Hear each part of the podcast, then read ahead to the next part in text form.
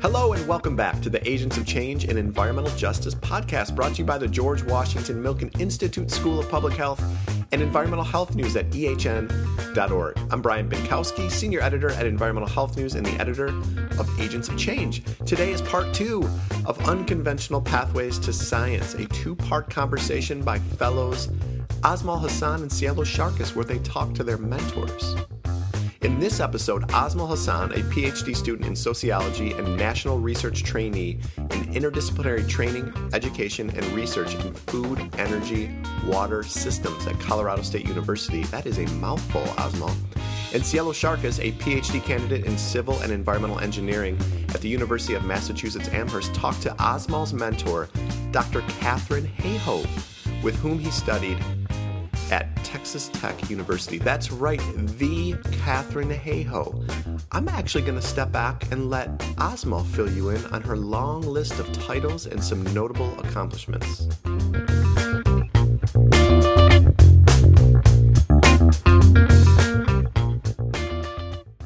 Dr. Hayhoe is one of the leading climate scientists working as chief scientist for the Nature Conservancy she is also the endowed professor in public policy and public law and Paul W. Horn Distinguished Professor at Texas Tech University. She has been named a United Nations Champion of the Earth and one of Time's 100 most influential people, and serves as the climate ambassador for the World Evangelical Alliance.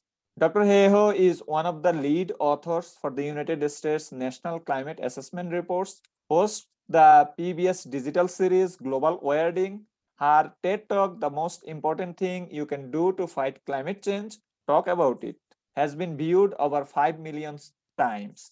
Her recently published book, Saving Us A Climate Scientist's Case for Hope and Healing in a Divided World, has received pu- public acclaim for providing a roadmap for addressing the climate crisis and co anxiety she has a BSc in physics and astronomy from the University of Toronto and an MS and a PhD in atmospheric science from the University of Illinois at Urbana-Champaign. How about that, eh? Hayhoe is a force in climate science and communication. She is a rock star in this field, and we are super thrilled to have her. I think you will all enjoy this. I'm going to turn it back to Azmal and Cielo again. Enjoy.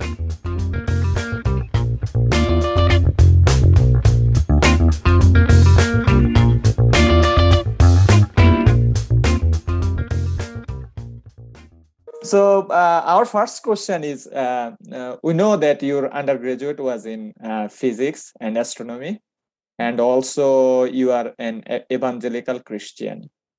So, would you please tell us the, uh, your story? How did you uh, come in the field of atmospheric science and climate change, given your educational and religious background? Mm-hmm. So, my undergraduate degree is in astronomy and physics, and I was actually planning to be an astrophysicist. That was my plan uh, because I love the fact that there's always something new to discover when you're studying the universe. There's always something out there that nobody has seen before, nobody has discovered. And using it's amazing that using nothing more than our brains and the tools we can build on this planet, that we can actually observe the far reaches of the universe. So, that was what I was planning on doing. And before I finished my undergraduate degree, I was already doing research and I was already looking at potential graduate schools. I needed an extra class to finish my undergraduate degree. And I looked around and there was a brand new class on climate science over in the geography department. I thought, well, that looks interesting. Why not take it? And I knew that climate change was real. I had learned about it along with other environmental issues like biodiversity loss, deforestation, air pollution, and climate change. So I thought of climate change as uh, one of many environmental issues that environmentalists work on, and the rest of us wish them well. I took that class and I was completely shocked to find out, first of all, that climate change is very urgent and it is a threat multiplier. So, climate change takes all those other issues and makes them worse. It's not an equivalent issue to air pollution or biodiversity loss or deforestation. It is an exacerbating factor that makes all of those worse. But what completely changed um, the trajectory of my career and my life is when I found out that climate change is not only an environmental issue, climate change is a health issue, climate change is an economic issue, climate change is a national security issue. And most of all, climate change is a humanitarian and a justice issue. It disproportionately affects the poorest and most vulnerable and most marginalized people right here in the United States, as well as on the other side of the world, the very people who have done the least to contribute to the problem. It takes very basic goals like the Sustainable Development Goals of the United Nations no poverty, no hunger, access to clean water. It takes these very basic goals, and we have no way of actually achieving these goals if we don't fix climate change. So that's when I decided here we have this huge global problem that's incredibly urgent that affects the poorest and most marginalized people in the world. It is completely unfair. How can I not do everything I can to help fix it because it's so urgent and so important? Surely we'll fix it soon. And then I can go back to astrophysics. And that was a long time ago.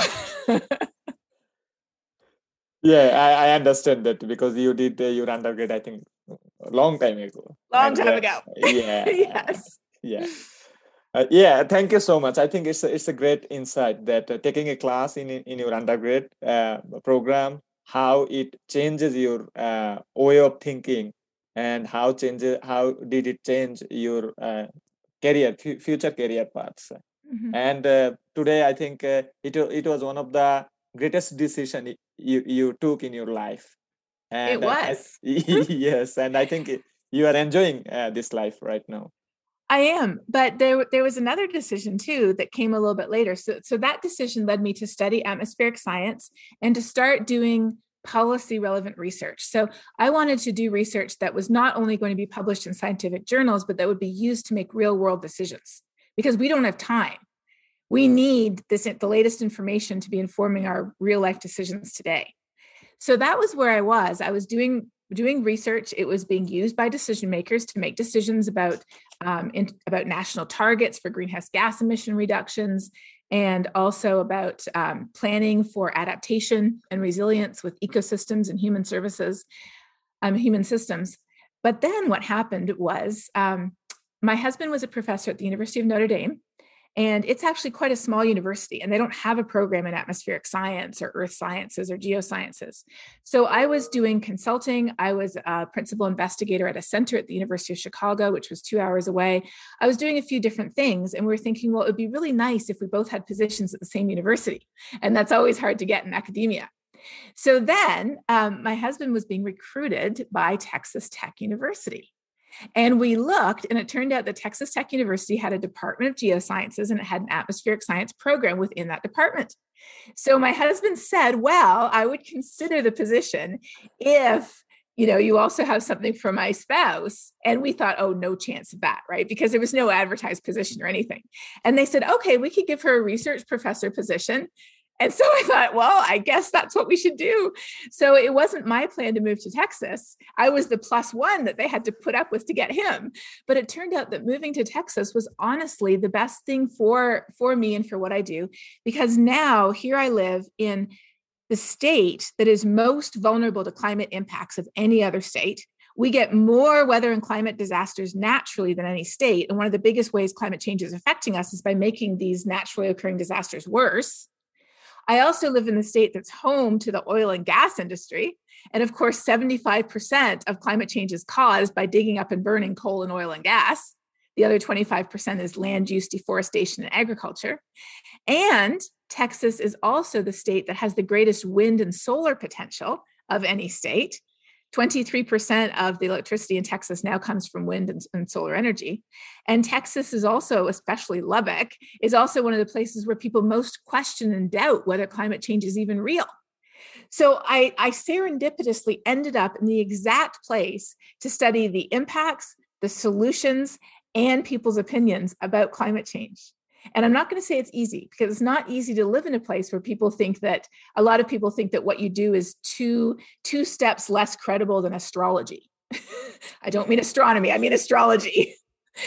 um, but living here has given me tremendous insight into how vulnerable people are, into how to talk to people about climate change, how to engage with people who might not ordinarily want to do anything about climate change, and really how we can make progress and i feel like if we can if we can make a difference in texas we can make a difference anywhere yeah that's a great insight yeah cielo mm-hmm. go ahead I also think it's interesting how you're interested in uh, the opinions of the people here, which brings us into our second question. Mm-hmm. So, we know that as a climate scientist, science communication is very important, especially effective science communication.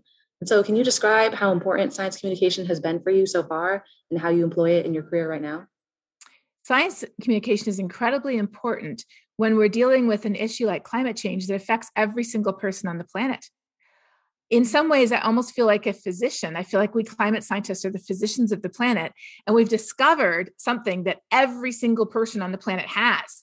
But a lot of people don't realize they have it, or they don't think it matters to them. And some people are even in denial about it. So it's absolutely essential to communicate to people not only that this is real, but how it affects them and what they can do about it. That's a very sort of medical perspective on it. Um, but often we as physical scientists, we don't take that perspective. We say, well, you know, we're just doing our research, we're publishing in scientific journals. But the problem is, is that climate change is not future anymore, it's here. It's now. And we have to make decisions today if we want to avoid the worst of the impacts. So communication is absolutely key.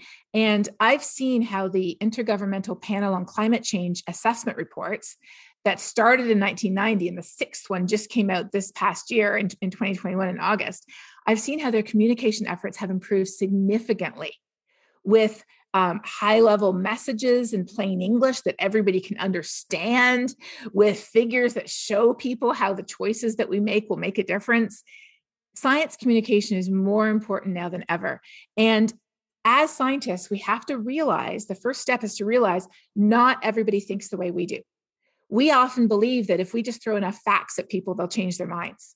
But history and social science has both shown that that is not what changes people's minds on issues that are divisive and politicized.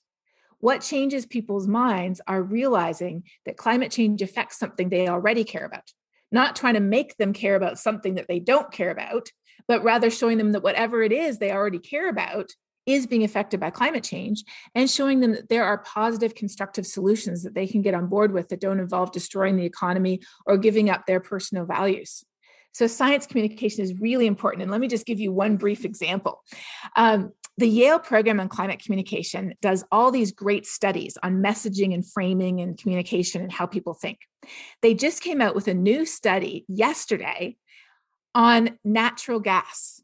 They said if you say the words natural gas to people, people say, oh, it's natural, it's good, it's healthy.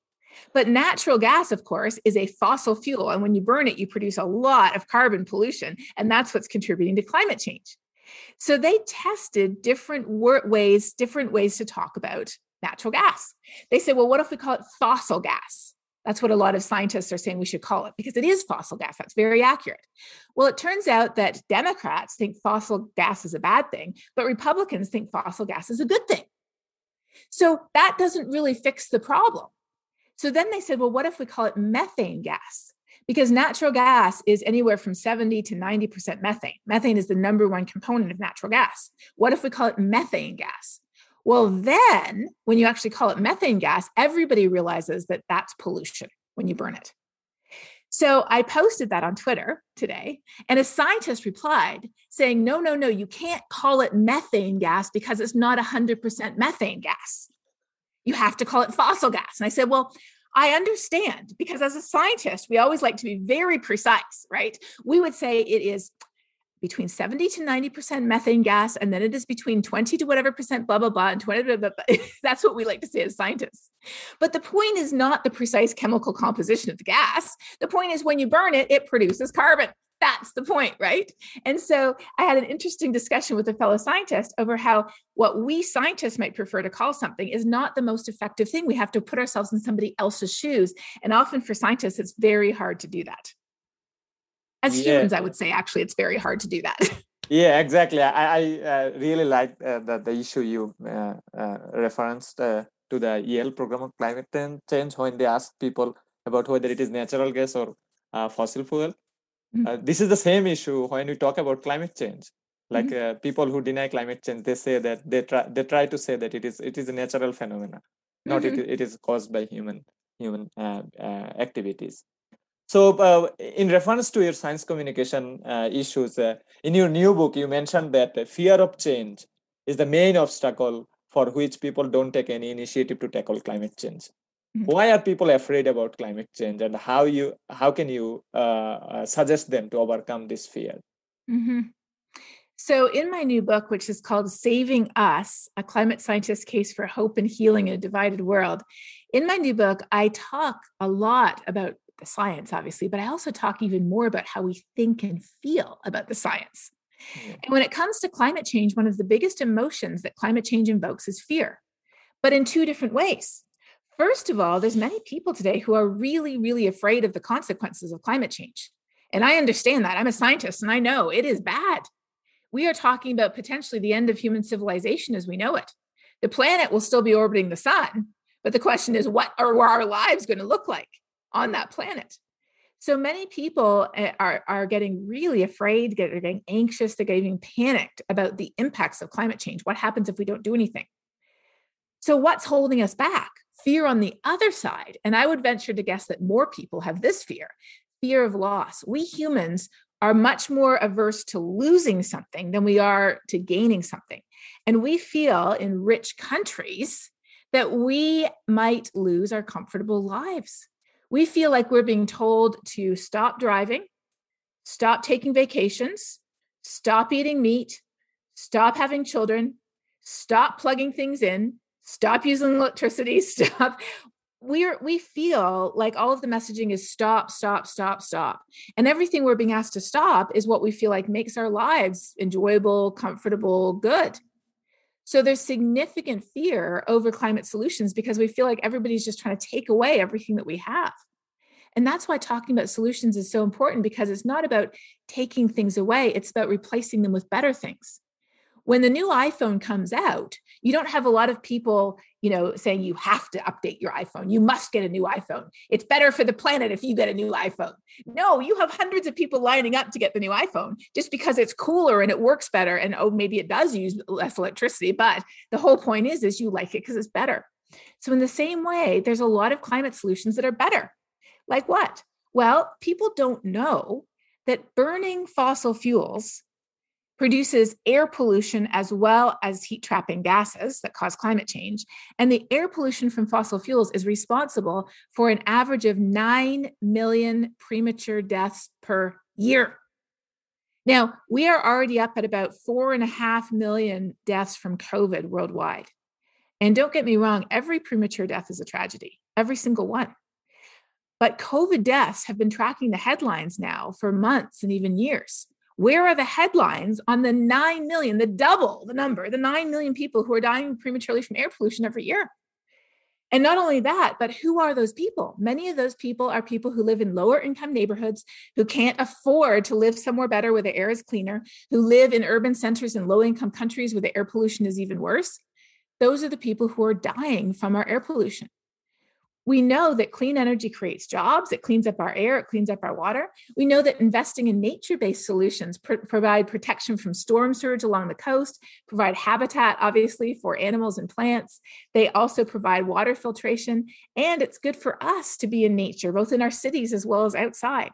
So there's all kinds of benefits to solutions that we need to talk about. So people see that they're actually gaining by solutions, they're not losing. And that psychology helps us with how we talk about climate change because if all we talk about is how bad it is, that will activate people. But once they're activated, if they don't know what they're supposed to do about it, they'll just shut off again.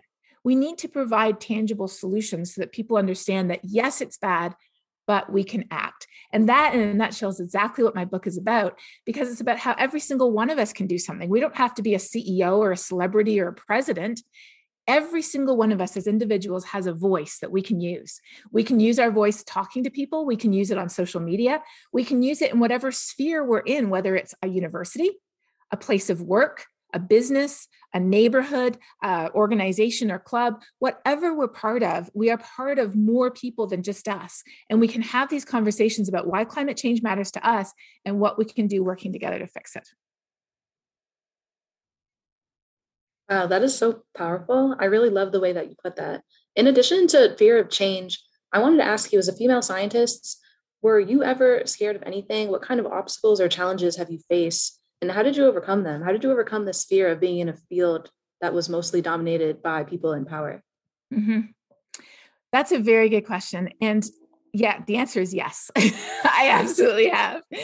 When I was younger, it was more a sense of, and this is a very female thing to do, but it's not exclusively female, um, to feel uh, insecure about how much you know.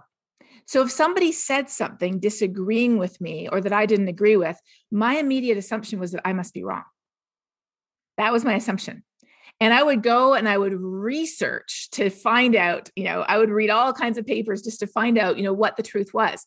And, you know, sometimes I was wrong. Of course, we all are wrong on occasion, but a lot of times I was actually right, but I just didn't have the confidence in my knowledge and the confidence in my understanding.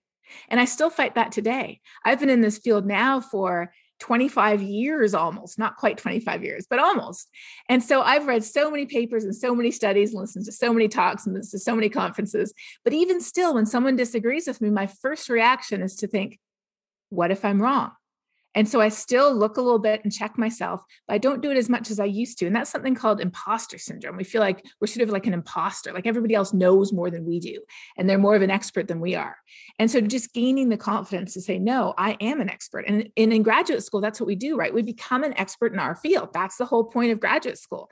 And so believing in yourself and having confidence in yourself, especially in a field where everybody else seems to believe in themselves and you feel like you're the only person who's doubting yourself, is really, really important so that you can be effective and you're not constantly sort of paralyzed by self doubt. But once I started to speak out about climate change, sort of in the public sphere, that's where it took a very different turn. Even today, I would say that well over 99%, well over 99% of the attacks that I receive are from men. And I get attacked every single day, sometimes it's once or twice, like today. Sometimes it's maybe 20 times, like yesterday. And a lot of these attacks are very gendered. Um, people, I often get called a whore. Um, I often, you know, get called stupid or an idiot or really terrible things. And a lot of them have, you know, often have female comment connotations to them. Um, and so that type of gendered abuse is really common. And it's kind of scary when people get your home address and start sending you hate mail at your home address. So I've actually, and I continue to do this. I go through the internet to try to make sure that my home address is not online. I've uh, haven't listed my office publicly or put my name on the door just because I've had random people show up at the door that I did not feel safe, especially because that corridor where my office is is not very inhabited. There might not be somebody around.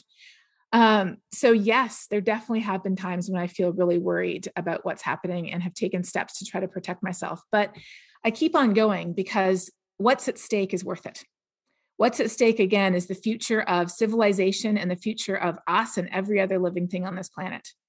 And because of that i have to keep going.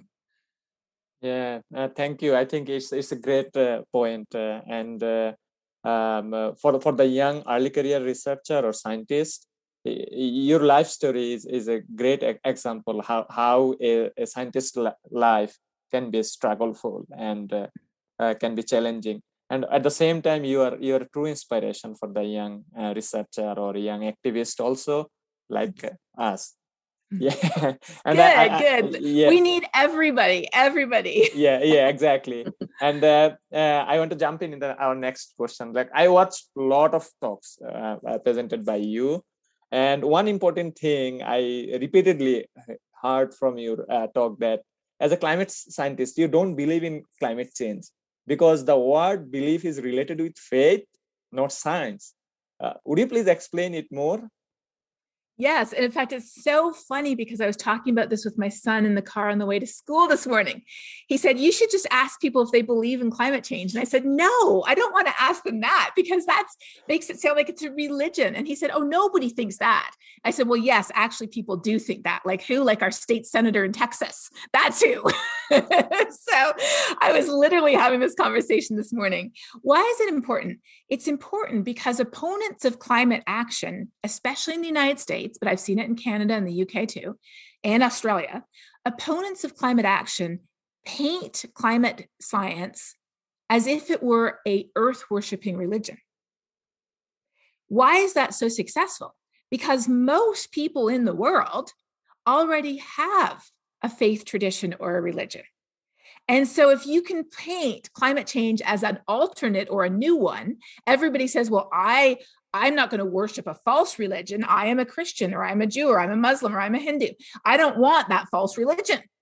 So it's very, very clever communication to paint it as something that you have to believe in because it implies that your current belief system is inadequate or incorrect.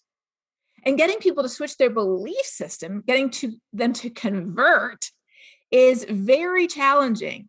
You're not going to get a lot of people converting.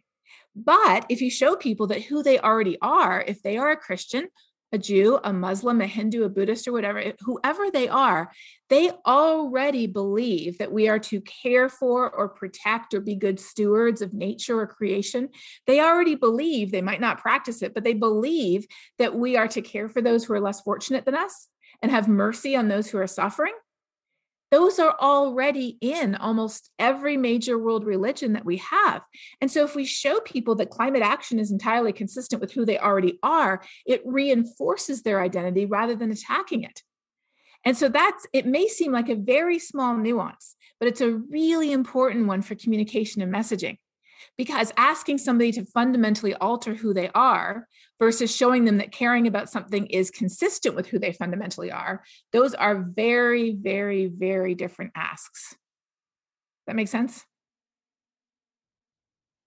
Yeah, that absolutely makes sense for me. I love how you described before that you keep on going because what's at stake is worth it. And that's why you have to keep going. This implies you going against what your head is telling you just to stay safe and do the comfortable and rather just go after what you think is right. In your book and in a lot of your talks, you say this a lot getting out of your head and into your heart to start this conversation about climate change.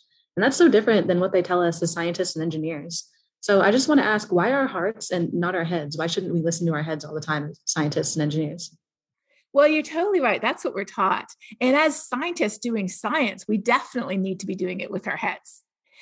It was Plato who originally proposed the idea of the ideal man, someone who functions completely rationally, only based on logic and facts.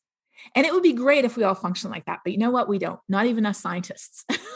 when it comes to issues that are near and dear to our hearts, to our identity, to our values, to who we see ourselves to be, we act up from our hearts just as much as anybody else. And so when we're talking about climate change, we've spent 150 years 150 years we scientists have spent telling people that climate change is real, that it's human caused, and that the risks are serious. Did these facts change people's minds? Did they spur them to action? Not much, not enough. Why not? Because it was all head, not heart. The way that we think, and there's a really good book on this called The Righteous Mind by Jonathan Haidt.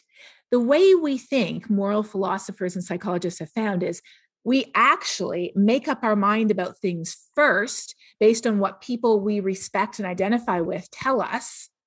And then we engage in what's called motivated reasoning to find the reasons that explain why we're right. And today on YouTube, you can find the reasons to explain why anything is right. So when we understand that, when we understand that people form their opinions based on what their groups believe and then look for the reasons to justify it, we realize that providing more reasons why they're wrong, it just makes people dig in further. Whereas if we can talk to their heart, if we can say, you are a parent, you're a good parent, you care about your child more than anything. Well, did you know that climate change affects your child's health? So, as a good parent, clearly this matters to you. Then the person's like, oh, I didn't know that. Yes, of course I'm a good parent. And yes, if this affects my child, of course I do care about it. But if you just went and said to them without any respect to who they are, what they care about, if you just said, you should care about climate change, if you don't care about climate change, you should, what you're doing is you're subtly communicating you are a bad person with incorrect values and you need to change who you are in order to be acceptable. And that is a completely different message than saying you're a good person, you have great values. And the only reason you probably didn't care about climate, you don't think you care about climate change is just because you haven't connected the dots. And I'm sure that once you do connect the dots, you'll understand and, and this will be part of who you are. That's again a completely different message, isn't it? Like I'm privileged to, to be your uh, mentees, to be a student in your class, and to learn about climate change from you. So, what is your experience in your career working with your mentees? and how has this impacted your work or your perspective mm-hmm. So the class, um, the first class that you took with me is one that I still teach today. But since COVID, I moved it online and now many more students can take it. I think I have 40 students taking it now as opposed to, yeah, as opposed to maybe 10 or 12 when it was offered in person. And that class on the science, the impacts, the policies, and the communication of climate change, I deliberately created that class so that it would be accessible to students in any field at the university. So, as you know, you took it when you were a sociology student, right? And I have students who take it who are in education or English or engineering or natural resources or um, law or business. I make that class for anybody in any discipline to be able to take because I'm absolutely convinced that we need everybody to help fix climate change. Students often ask me, I want to do something to make a difference. What should I study? And my answer is study whatever you're good at, whatever you enjoy, whatever you're passionate about, because we need everybody's skills to help fix this thing. We need good lawyers to help change the laws that keep us dependent on fossil fuels and, and keep us from accurately assessing climate risks. We need people who are really good at communication because communication is a huge part of what we're doing. We need people who can assess the economics of clean energy policies and of climate risks. We need people, engineers who can design smart solutions for our water and our infrastructure. We need people in every field who can contribute to understanding this problem, in the medical field as well, because climate change is a health crisis. So, the good news is that whoever you are, whatever you are interested in, whatever you're good at, whatever you care about, First of all, whatever you care about is being affected by climate change, whether you know it or not. And our health is at the very top of that list. And second of all, whatever skills and abilities and interests and talents and passions you have, you have something unique to contribute to helping to solve climate change. I love that you highlight that everyone can contribute to the problem, no matter your skills or interests. My next question is What advice or suggestions would you give to young students, particularly young women or marginalized students, to tackle this problem of climate change? How can we start now? Well, the first thing we can do, and this is exactly what my book talks about, the first thing that we can do is using our voices to talk about why it matters and to talk about solutions, solutions that we can do ourselves, solutions that our other universities might be doing. Remember in the class that I taught, um, you're supposed to pick uh, an organization that you're part of, um, a city or um, somebody I think once picked their yoga studio or their gym, and I think you picked the university, their university as mom.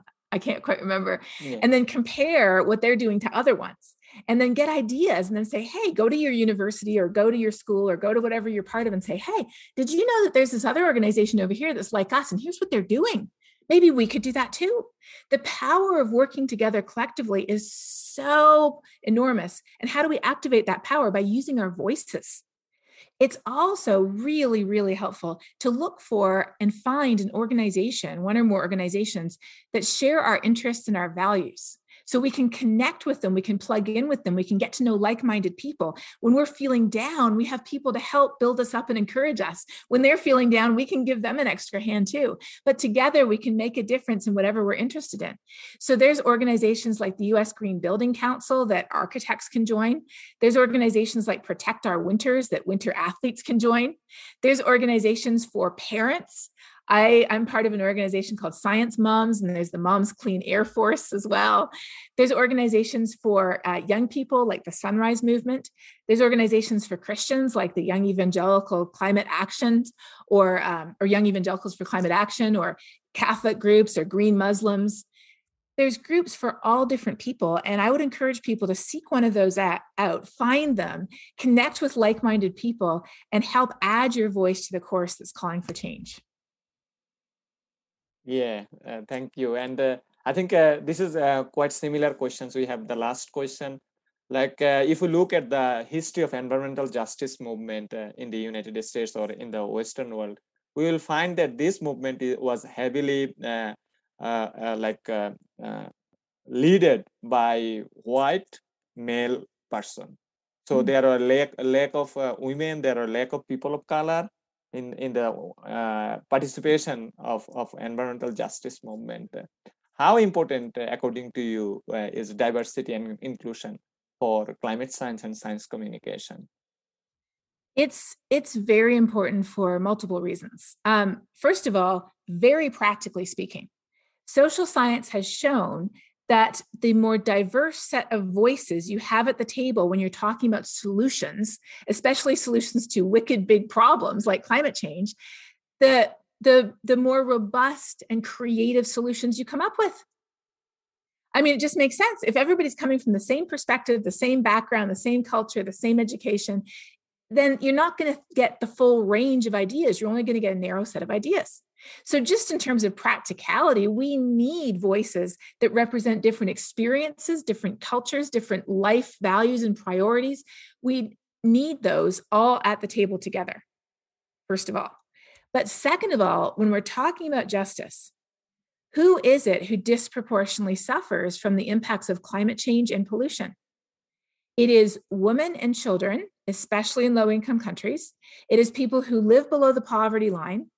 It is people who, especially in, in North America, brown and black neighborhoods.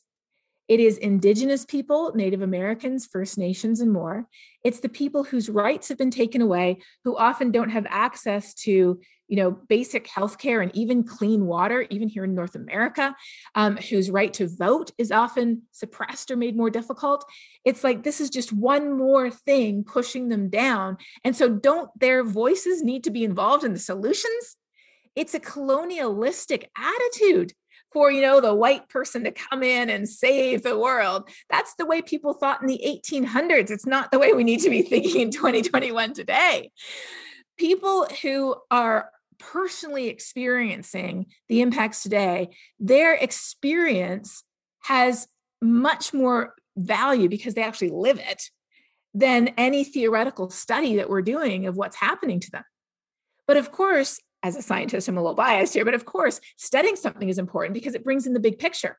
Our lived experience is one version of it, but looking at the big picture, we can compare across cities, we can compare across countries, we can look for solutions, but those solutions to be effective have to be co developed with the people who need them. If you just develop a solution and come in and give it to them, it's like developing a solution for somebody who is disabled without their collaboration and then just handing it to them. And they're like, well, this doesn't really exactly work for my situation why didn't you ask me when you were developing this and I could have helped you? That's really what we need to be doing because we don't have time to be wasting our time on things that don't work. We need the most practical, most valuable, most viable solutions. And for that, we need every single voice at the table. Wow, thank you so much. This was extremely powerful and inspiring. I'm sure that it will be very inspiring as well for all of the fellows and students who will be listening to our podcast later. Thank you so much for taking the time to come with us. I think that was our last question. Osmo, do you have anything else to add? Uh, no, I think we, we are done with our questions, and uh, I feel so privileged uh, to have uh, Katharine in the conversation, and I, I, I definitely feel that it is one of the memorable uh, case in my in my uh, career. Yeah. Oh, thank and you thank so you so much. That is all for this week, folks. I hope you enjoyed listening to Cielo Osmo and Katharine Hayhoe. Please check out her new book, Saving Us A Climate Scientist Case for Hope and Healing in a Divided World. If you enjoyed this podcast, be a part of the positive change that Katharine spoke of today. Help us out. Visit agentsofchange.ej.org and click the donate button to support us.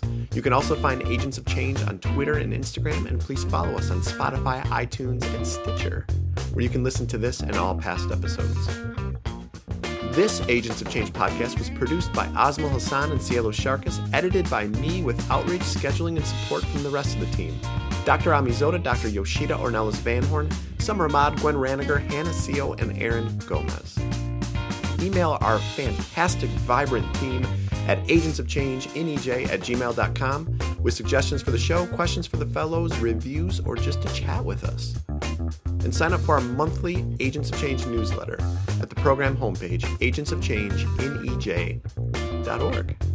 Thank you so much for joining us. We hope to keep these important conversations on diversity in science and health going. Join me next time when I speak with Dr. Teresa Gillette, an Agents of Change Fellow and an Oak Ridge Institute for Science and Education postdoctoral fellow at the U.S. Environmental Protection Agency, Center for Public Health and Environmental Assessment. Have a great week, folks.